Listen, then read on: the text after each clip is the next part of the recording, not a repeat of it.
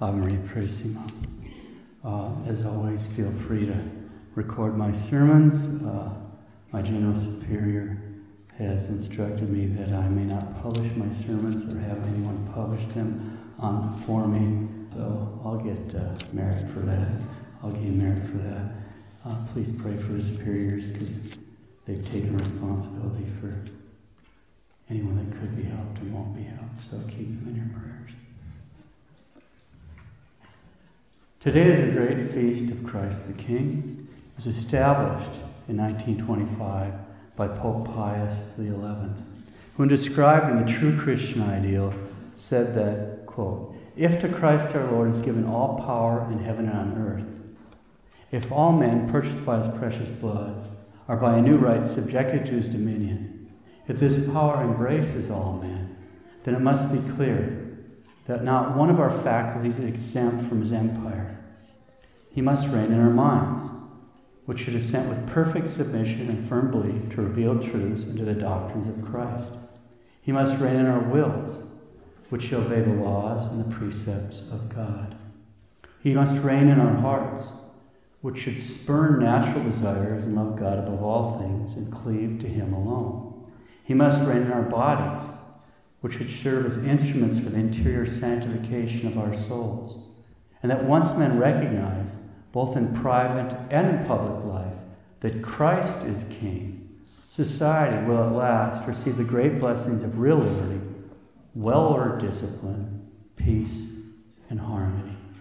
Close quotes the Vicar of Christ. Christ is King, and he must reign in our minds, in our wills, in our hearts, in our bodies. Once men recognize, both in private and public life, that Christ is King, society will at last receive the great blessings of real liberty, well ordered discipline, peace, and harmony. Pius XI makes it clear that the chief difficulties facing mankind consist in turning away from Christ in public and private life. Here are just a few of the specific objections made by Pius XI to the situation in his day. And this is 40 years before the Council. And notice how current these problems seem, even though this was written 92 years ago. Quote We cannot but lament the general spirit of insubordination and the refusal to live up to one's obligations, which has become so widespread as almost to appear the customary mode of living.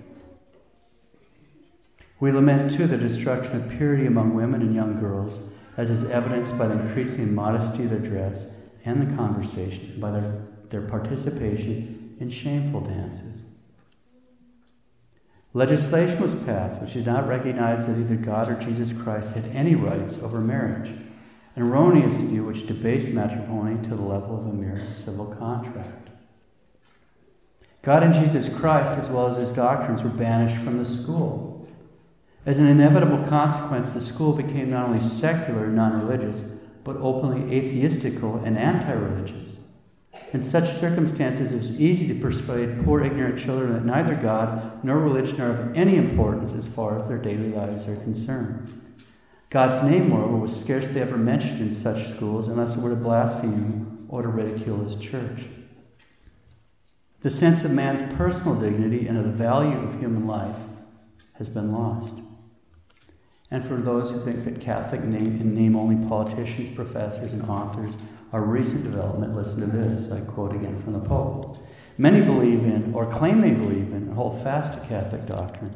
But in spite of these protestations, they speak, write, and what is more, act as if it were not necessary any longer to follow the teachings and solemn pronouncements of the Holy See. Those are all quotes from Pius XI. We could go on and on simply citing papal warnings from Pius XI that were, for the most part, ignored. Now, hold those thoughts uh, for a while. and Let's turn to the current crisis in the church. Try to come to a deeper understanding, a spiritually fruitful understanding of what is going on right now and why. With that in mind, I'll read and comment upon excerpts from a very insightful work. I have to apologize as the author has fairly tightly constructed arguments says doesn't want his work to be edited, so out of deference to him, I won't uh, name him since I've massively uh, rearranged and edited and cut and pasted his work. So I took a 160 page book and put it into a sermon. Uh, I want to make it clear anything good here can't be credited to me, although the errors are certainly mine. Okay, so we'll start with a thumbnail sketch of what may be called the standard traditionalist explanation for the current crisis. And as we see, whether or not someone subscribes to this particular explanation doesn't really matter because our response should still be the same. Okay, so the standard explanation offered by many traditional Catholics to explain the present crisis is that a group of liberal theologians and bishops uh, gained control at the Second Vatican Council. They wrote the documents in such a way they contained ambiguous phrases, verbal time bombs, which then could be exploited after the council to implement all these disastrous changes. So, since the council, they've gained access to virtually all the key positions, including the papacy, in order to implement these changes. And since God respects man's free will and the choices men make, we're now in a position of being ruled by a bunch of modernists who are in control of the Vatican bureaucracy, and a large extent the papacy and episcopacy. Okay, now for most of us, if we've heard that once, we've heard it a thousand times, or ten thousand times, or a million times. The liberals hijacked everything or nearly everything at the council, and now they've got the levers of power. Okay, so for the most part, that seems to be true. We'll grant that anyway for the sake of the argument. So, what we might call the standard explanation for the crisis is liberals hijacked everything or nearly everything, and now they're in control.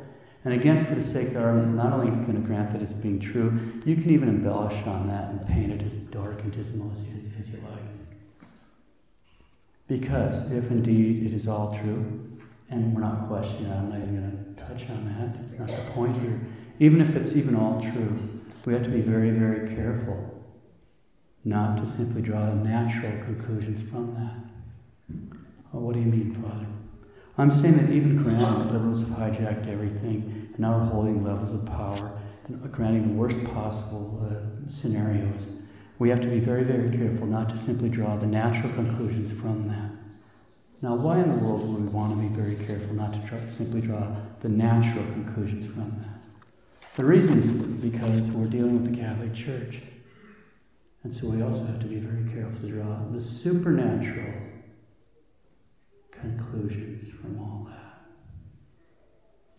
Now, what are we saying? We're saying that even grand liberals have hijacked everything and now holding levels of power in the church, we have to be careful not to simply draw the natural conclusions from that, but because we're dealing with the Catholic Church, the one true church established by Christ Himself, we must also be careful to draw the supernatural conclusions. Let's consider the dangers of a strictly natural way of thinking here. If we aren't careful and we only think naturally, we could easily be tempted towards a series of desperate and despairing thoughts when we consider utter chaos, the sin and the confusion within the church. And then we end up scandalizing ourselves. And that's actually a very common problem. I spent a lot of my priesthood basically talking people off ledges.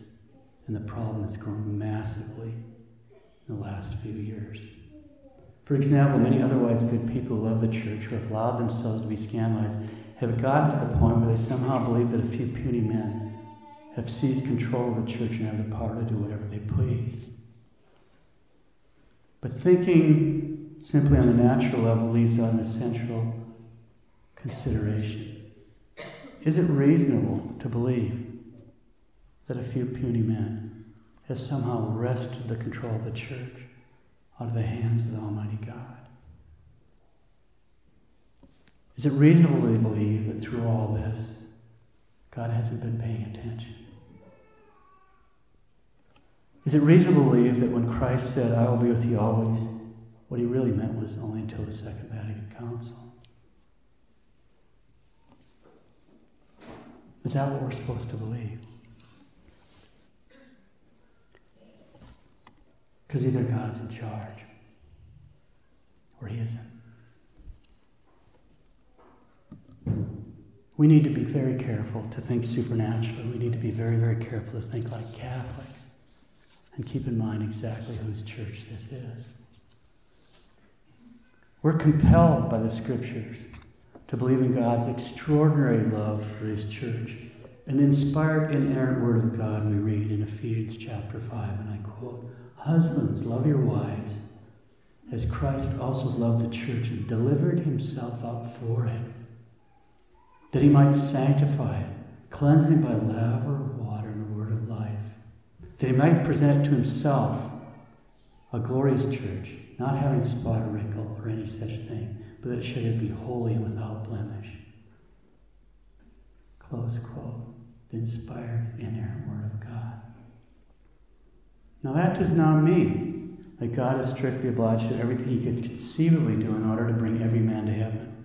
But such love surely does mean that his relationship to his mystical body, the church, is of such a nature as to not allow a situation in which he has virtually abandoned his flock to the wolves. This is really important. God's relationship to his mystical body, the church, is of such a nature as to not allow a situation in which he has virtually abandoned his flock to the wolves. But isn't that precisely what many traditionalists seem to believe? God's relationship to his mystical body, the church, is of such a nature to not allow a situation which he's virtually abandoned his flock to the wolves. If Christ's love as described by St. Paul, be true. And it is. And if the following three points, which are all taught by Vatican I, be true, and they are. First, that Christ established in Peter and his successors all that is necessary to secure the perpetual welfare and lasting good of the church.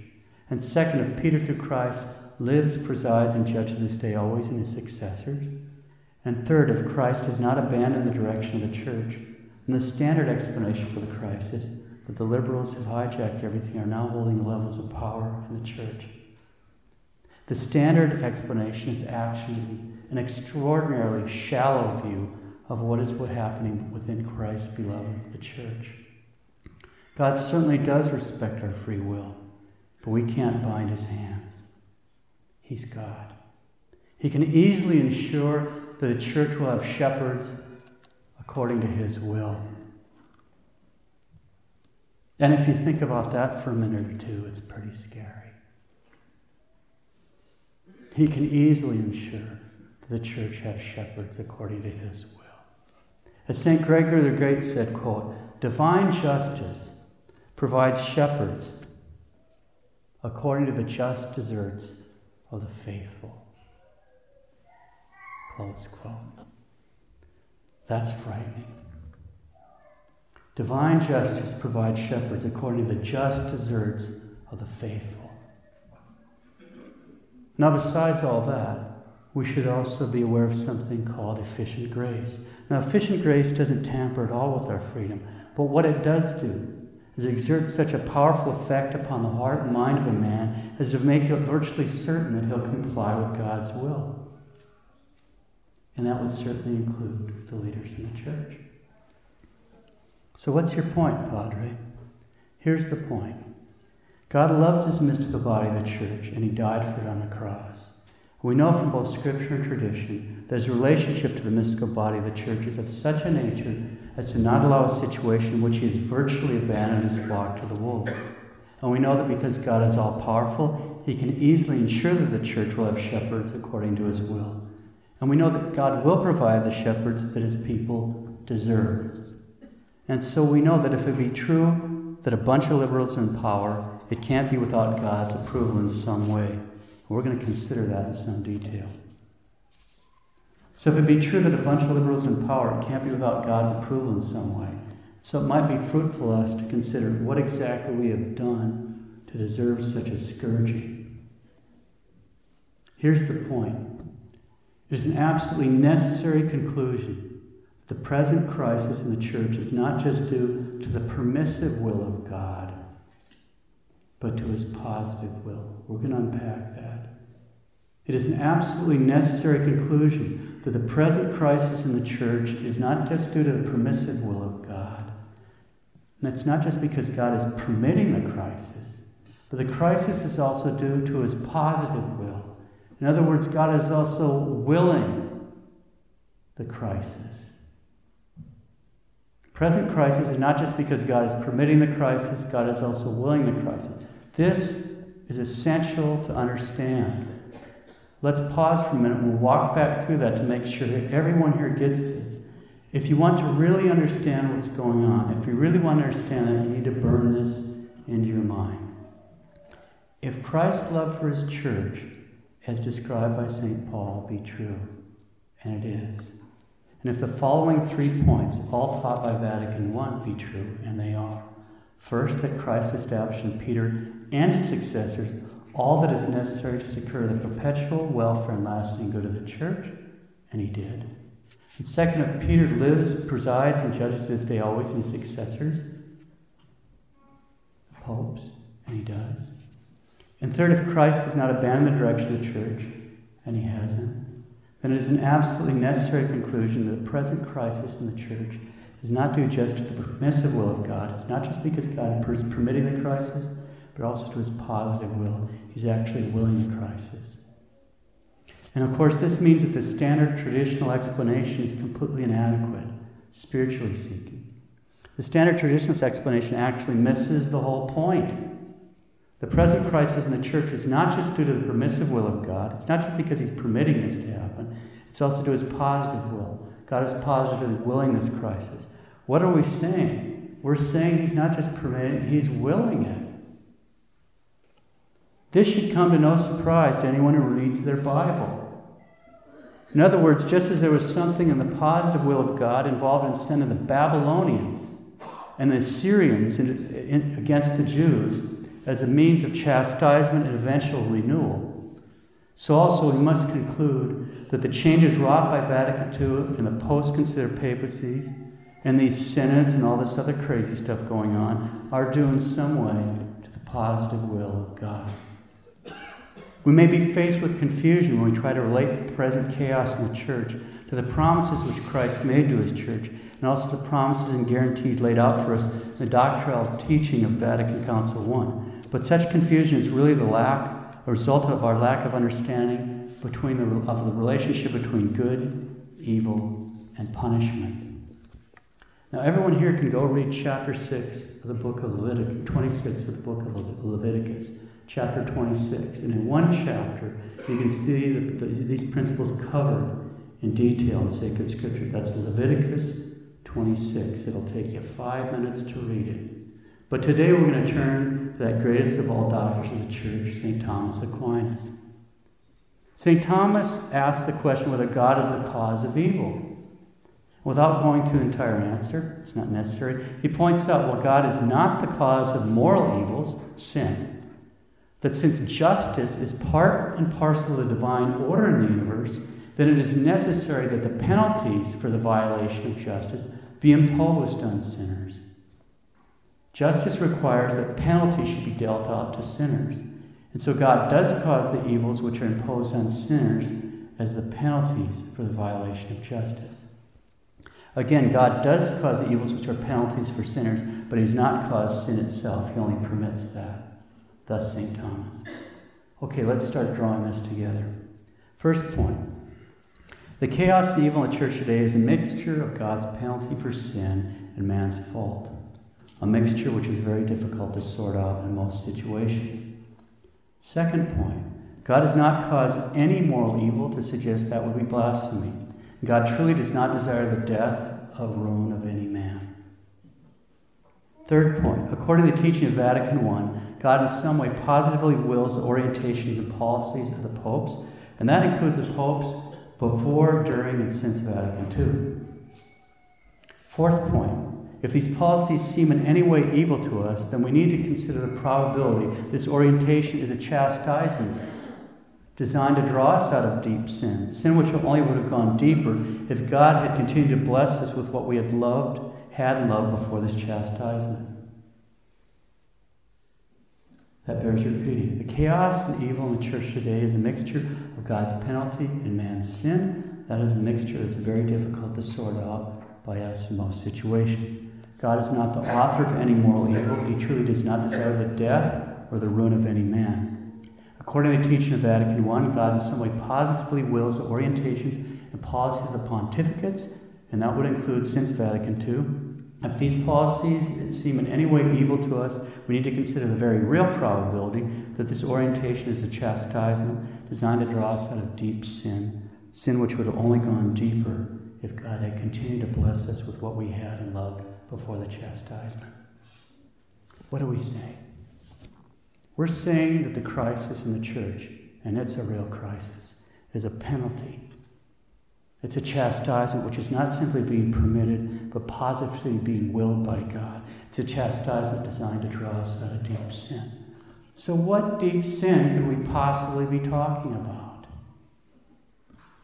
A simple reading of papal encyclicals ranging from the middle of the 19th century right up to Vatican II makes it clear that the pre Vatican II Catholic world was, while outwardly appearing healthy, profoundly diseased within.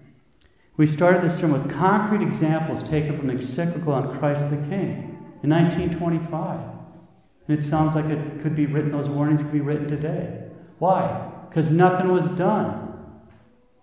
Right here in America, for example, we supposedly possess the best Catholic school system in the world. Our convents were full of vocations, the priests were abundant. We believed, for the most part, what was written in the Baltimore Catechism. At the same time, though, we believed in unlimited economic, scientific, and technological progress. We're up to our necks in usury, which is a crime against nature, and the pursuit of unlimited financial gain. Every diocese has investments that are usurious. There's infallible teaching against this. Infallible. Dante puts sodomites and usurers in the same level of hell. Because the sodomites take something that's fruitful and make it sterile, and the usurers take something sterile and make it fruitful. I'm not going to get into it, but I just want to point that out. We're up to our necks in stuff that's against the teaching of the church, the solemn teaching of the church, and the natural law. We began to tolerate the teaching of evolution to our children, came to believe it in ever growing numbers. Leo XIII was already fighting that in the late 1800s. The priests and religious began to disbelieve the teachings of the fathers, then to tolerate, then believe the blasphemous claims of so called modern scripture scholarship. Leo XIII was already fighting that in the late 1800s. We increasingly believe that psychological analysis and materialistic explanations of human behavior are deeper and more important than understanding the different effects upon human uh, behavior of sin and virtue and the working of God's grace. Many Catholics welcome divorce. Leo XIII was already fighting that in the late 1800s. And many Catholics long for contraception. Pius XI was fighting that. Many Catholics uh, polluted Sundays and holy days with their worldly activities, and more and more, God became a one hour Sunday appendage to the real pursuit of our lives. God became a one, one hour Sunday intermission in the midst of the real pursuit of our lives. You can go out on the street and you can't tell a Catholic from anybody else. That's scary.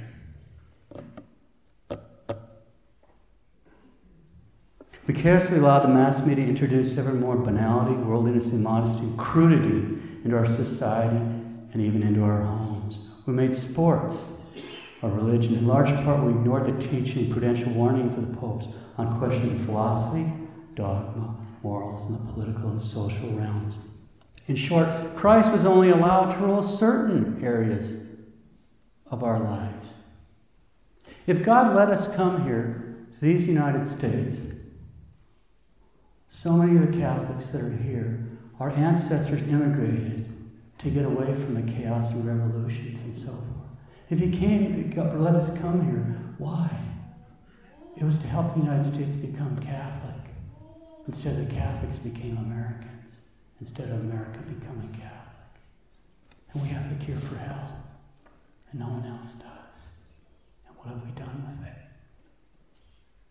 What have we done with it? Christ was only really allowed to rule certain aspects of life. Christ was not the king across the board both public and private lives. In other words, we're attempting to serve both God and the world in a, complete, in a way completely unprecedented in human history. The most fundamental teaching of the gospel concerning our primary obligation towards loving and following Christ was being drowned beneath this duplicity. Christ the Lord has specifically told us that, quote, no man can serve two masters, for either he will hate the one and love the other, he will be devoted to one and despise the other. You cannot serve God and mammon. For where their treasure is, there is thy heart also. Close quotes, that's God the Son. You can't serve God and mammon, for where thy treasure is, their heart is also. We as a Catholic people, we're trying to serve two masters. But God only puts up with this kind of behavior for a while. As St. Alphonsus explains, quote, when at length God sees they are willing to yield neither to benefits, nor threats, nor admonitions, and that we will not amend, then he is forced by our own selves to punish us. When he does chastise, it is not to please himself, but because we have driven him to it. Close quote. That's St. Alphonsus, doctor of the church. When at length God sees that we will not yield to benefits, nor threats, nor admonitions, and we will not amend, then he is forced by our own selves to punish us. When he does chastise, it's not to please himself, but because we drove him to it. What is the most effective chastisement that God can inflict on a man in such a situation? To let him have what he wants. God simply hands the man over to his own natural freedom. It's as if he said, Okay, you don't want to do it my way? Do it your way. That's perhaps the most obvious feature of this chastisement. Take, for example, the new Mass. It facilitates this approach. Sure, it can be said reverently, and in some places it certainly is, but for the most part, if a non Catholic were to attend an average parish Mass and just carefully observe what transpires before, during, and after Mass, in the sanctuary and the pews, you'd be very hard pressed him that the priest or the faithful truly believed the Christ was really present, body, blood, soul, and divinity, most blessed sacrament the altar. Very hard pressed. I took a really good friend of mine when I was in grad school, really serious fundamentalist, got a doctorate in physical chemistry, really smart guy, really knew his Bible. He wanted to go to Mass. I took him to the best thing he could find in our country. When he came out, he said, All right, Phil, not talking about you, but I don't believe for a second those people in there believe what you say they believe. Because if they did, they wouldn't be acting like that. What could I say? It's true. Turning man over his own natural freedom is what a whole host of other new things in the church is about the relaxation of the fasting laws, the permission for girl altar boys, indiscriminate promotion NFP, annulments for virtually any reason. Uh, perhaps the worst for the chastisements is the ecumenical movement by which the church and all the faithful are in fact lowered into the pool of the world's errors and sins. All these things have the effect of promoting natural freedom. You don't want to do it my way? Do it your way. It's all spiritual democracy. And if we as a Catholic people had come to the point of living profoundly duplicitous lives, if we'd surrendered ourselves to the world and all the other aspects of our lives, political, economic, educational, recreational, etc., then why should we find it surprising that God should hand us over to our own desires in our spiritual lives? Why should we find it surprising that He'd hand us over to our own desires in our spiritual lives so that being reduced to helplessness, we might eventually turn away from our duplicity and return to Him in poverty and in humility? It's clear that the idea that the Pope, the Council Synods, the liberal bishops, theologians, priests are solely responsible for Christ in the church is unbelievably superficial, and we're not they're not, not part of it. But we're not excusing. But we're saying the view that they're solely responsible is unbelievably superficial. And yet, this is the dominant view among people that call themselves traditional Catholics. And we're, yet, it's this very focus on blaming the Pope, on blaming the Council, the bishops, the cardinals etc. It's this very focus that prevents us from, that prevents us from perceiving the real roots of infidelity in our own behavior and our own attempts to serve both God and mammon. And our own refusal to acknowledge Christ the King as in every aspect of our lives, absolutely across the board, in both our public and private lives. And this duplicity, this double mindedness, this failure to seek first the kingdom of God and his justice, this rejection of Christ the King is at the very root of the chaos and the chastisement that we're suffering right now in the church. It's a nightmare. As a Catholic people, we've deserved the nightmare because we possess the faith and trappings of Catholicism, but not its heart. Go to any church in any rite, and I include ours, and after everybody goes to communion, how many of them make any meaningful thanksgiving? Or is there a stampede out the church?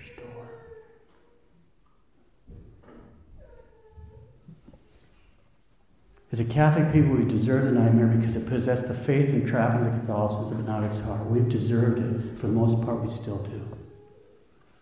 We don't need to pick on the liberals. Just to pick one example, you still see people that call themselves traditional Catholics shopping on Sundays just as if it were business day, just as if there's no second commandment, just as if Our Lady of La Salette hadn't come in 1846 specifically to warn against committing this terrible sin. And then they look down their nose at so called Minnesota Catholics.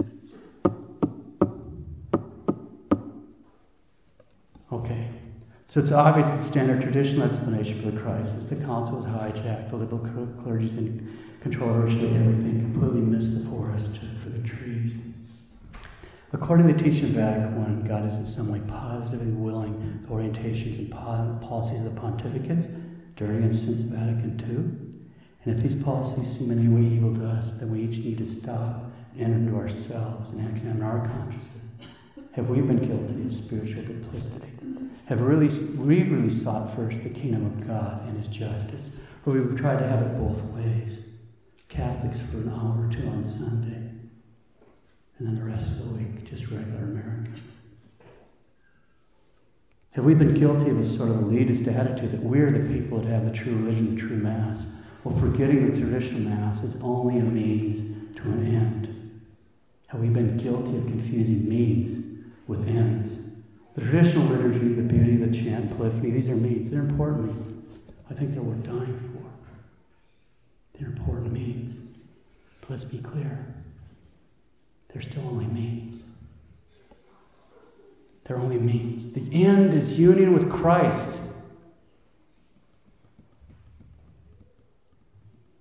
The end is union with Christ. The end is holiness. And holiness is directly proportional to humility and charity. The end is union with Christ. This is a means. All this talk about how the council's hijacked, the liberal clergy in control of it, a lot of it's true. But even if it's all true, every last speck of it, in terms of growing humility or charity, this sort of talk, for the most part, is spiritually barren. Why is that? Because for the most part, this sort of talk so seldom leads to humility and charity. Because it doesn't lead to humility and charity, it's the spiritual equivalent of contraception. This is not the time to be messing with spiritual contraceptives. This is not the time. We don't have much time. We don't have much time. Each one of us needs to ask himself Do I believe, do I really believe that Christ is the King? And if I believe that, is that obvious in my thoughts, in my words, and in my deeds? God sees everything.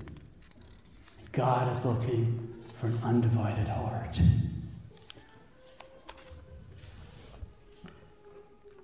Let's close with a few thoughts from the Carmelite doctors. From a commentary on the Little Way, quote, St. Therese sets out a wonderful view, a wonderful vision of the mystery of the church. Her conclusion is that in the mystical body of the church, love lies at the basis of all vocations, the love that the Holy Spirit kindles in the hearts of Christians. If this burning love died out, there would be no more missionaries, no more preachers, no more martyrs. there would be nothing at all left in the church. Love alone is the life of the whole body of the church. What the church needs most is genuine love. We attach too much importance to externals, actions, and visible effectiveness, whereas all that counts, all that really bears fruit in the church, is the truth and purity and sincerity of love. That is what we should ask God for most of all and put into practice. Close quote.